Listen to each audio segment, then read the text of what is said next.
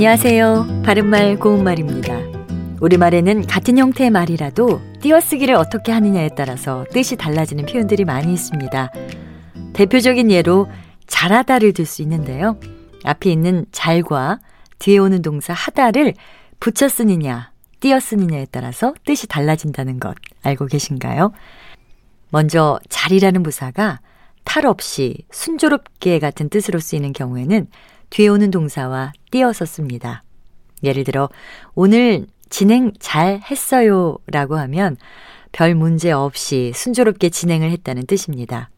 동사 하다 외에 다른 동사들도 많이 쓰이는데 저는 잘 지내고 있습니다 라든지 잘 다녀오세요 같은 경우에는 잘과 뒤에 동사를 띄워서 씁니다. 반면에 잘하다를 모두 붙였으면 실력이 훌륭하다 또는 어떤 것을 자주 하다라는 뜻을 나타내는 동사가 됩니다. 예를 들어 잘하다를 붙여 써서 노래를 잘한다 라고 하면 노래 실력이 훌륭하다는 뜻이고요.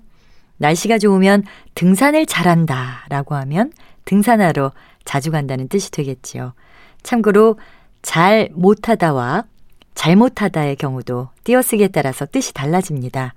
잘과 못하다를 띄워서 쓰면 실력이 나쁘다는 뜻이고요. 잘못하다 모두 붙여서 쓰면 잘못을 하다라는 뜻이니까 정확하게 구별해서 사용해야겠습니다. 바른말 고운말 아나운서 변희영이었습니다.